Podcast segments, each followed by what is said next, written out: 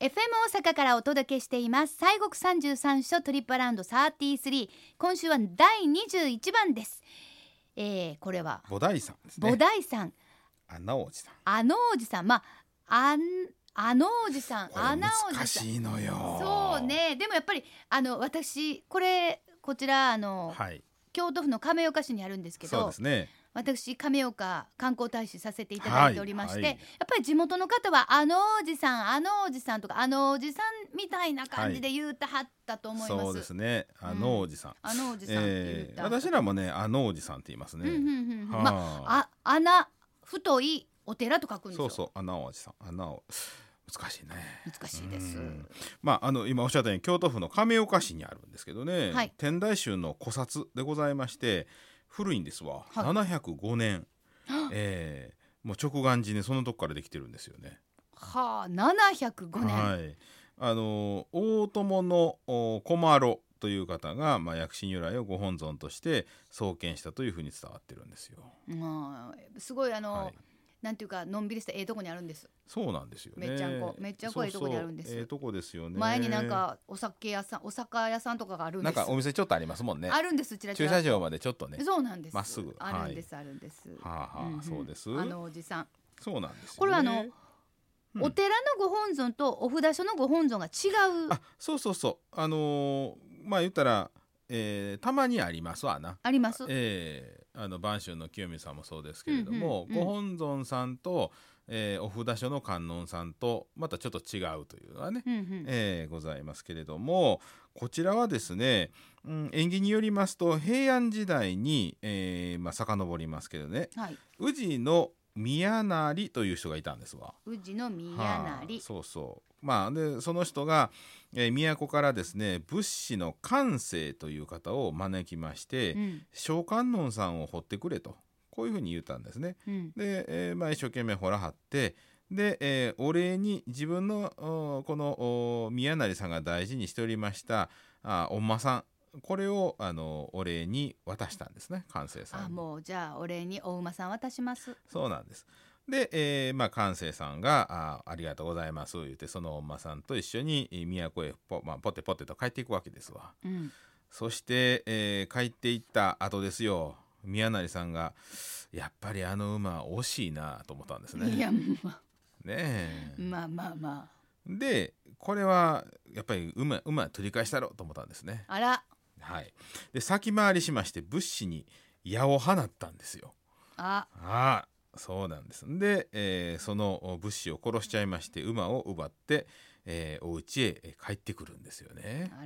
らはいそうしてお家へ帰りますとその掘ってもらいました小観音さんの、えー仏さんのお像の胸のところに矢が刺し刺さっておって血が流れてたのよ。うんあ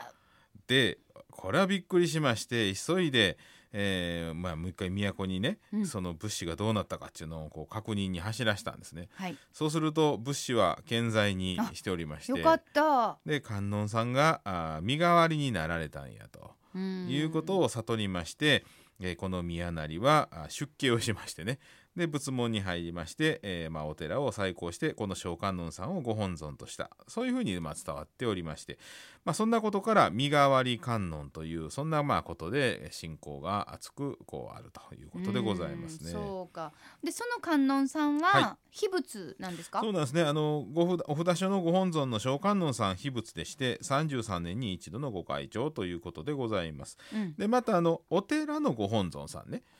札所の観音さんは小観音さんなんですが、はいお寺本体のご本尊は薬師如来さんなんですけれども、はい絶対秘仏でございます見られへんやつですね。さようでございますはいそれとねもう一体ねこちらのお寺のあの面白いって言ったら変ですけれどもあの仏さんで有名なのがはい。お釈迦さんの涅槃像なんです。そうです。はいあの横になってはりました。そうなんですね。お釈迦さんの涅槃像っていうのはあの亡くなる時のあの格好ですわ。うんうん頭を北にえー西をお西に顔を向けて、えー横になってはるそんなあのお姿ですな。はいはい、で、えーそのお姿がですねお布団の中に入ってはるんですよ。そうです本堂のね入正っては面りまし右た側にね、うんうんお布団引いてあってそうそうそう仏さんがその中に寝たはるん値です段よ張りまねし。たはいで明治時代に、えー1896年に本堂の天井裏から発見されたお釈迦さんなんですって。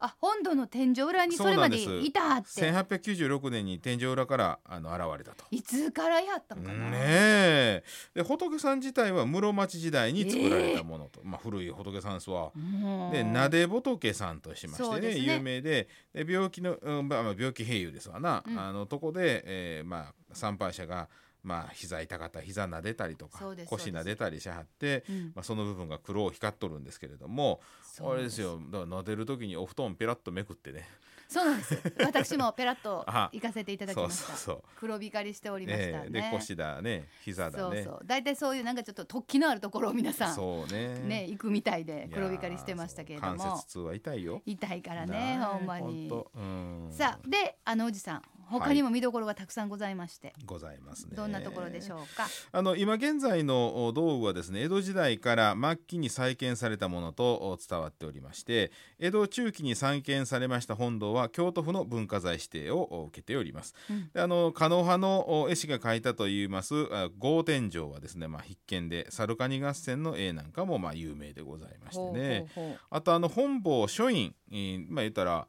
あ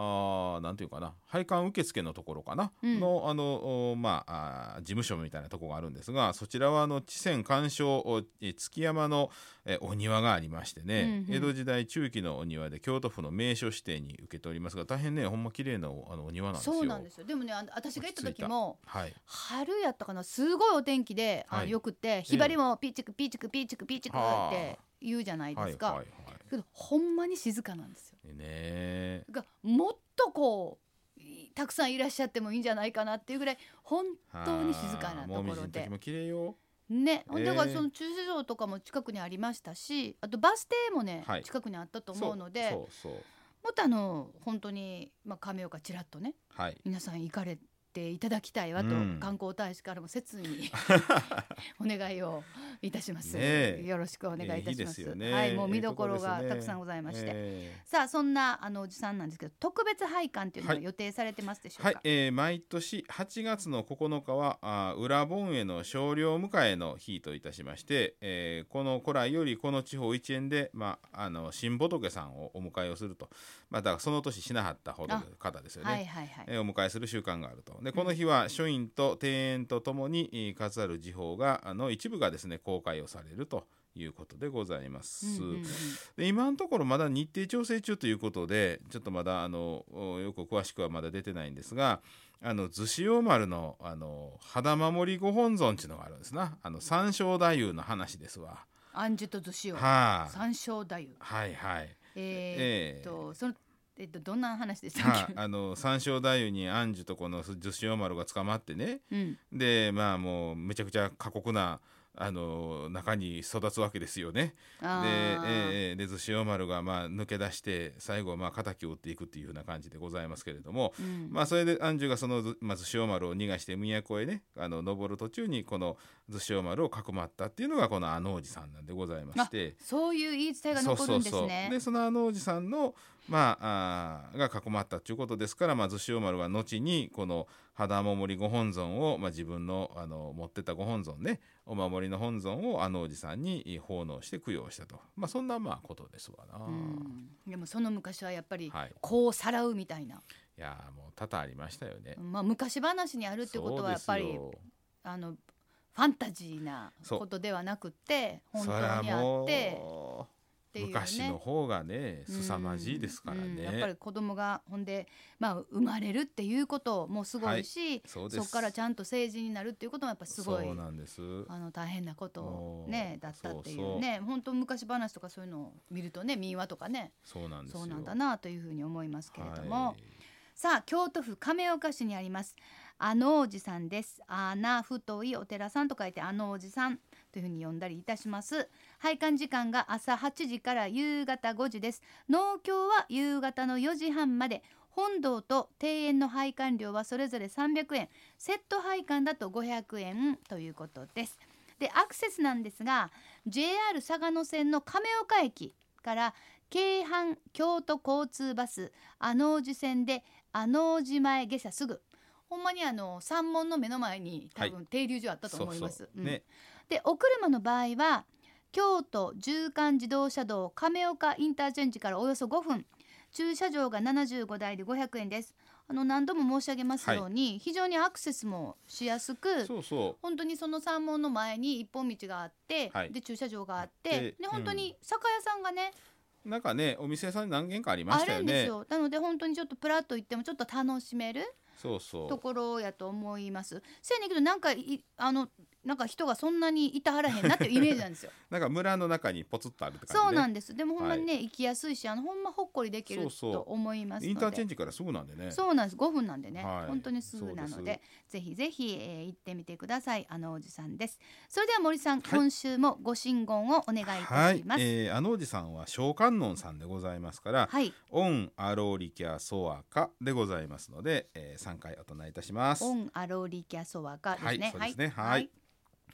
オンアローリキャソアカオンアローリキャソアカオンアローリキャソアカはいありがとうございありがとうございま。ます今週は西国三十三所第二十一番のお札書です。菩提さん、あのおじさんをご紹介しました。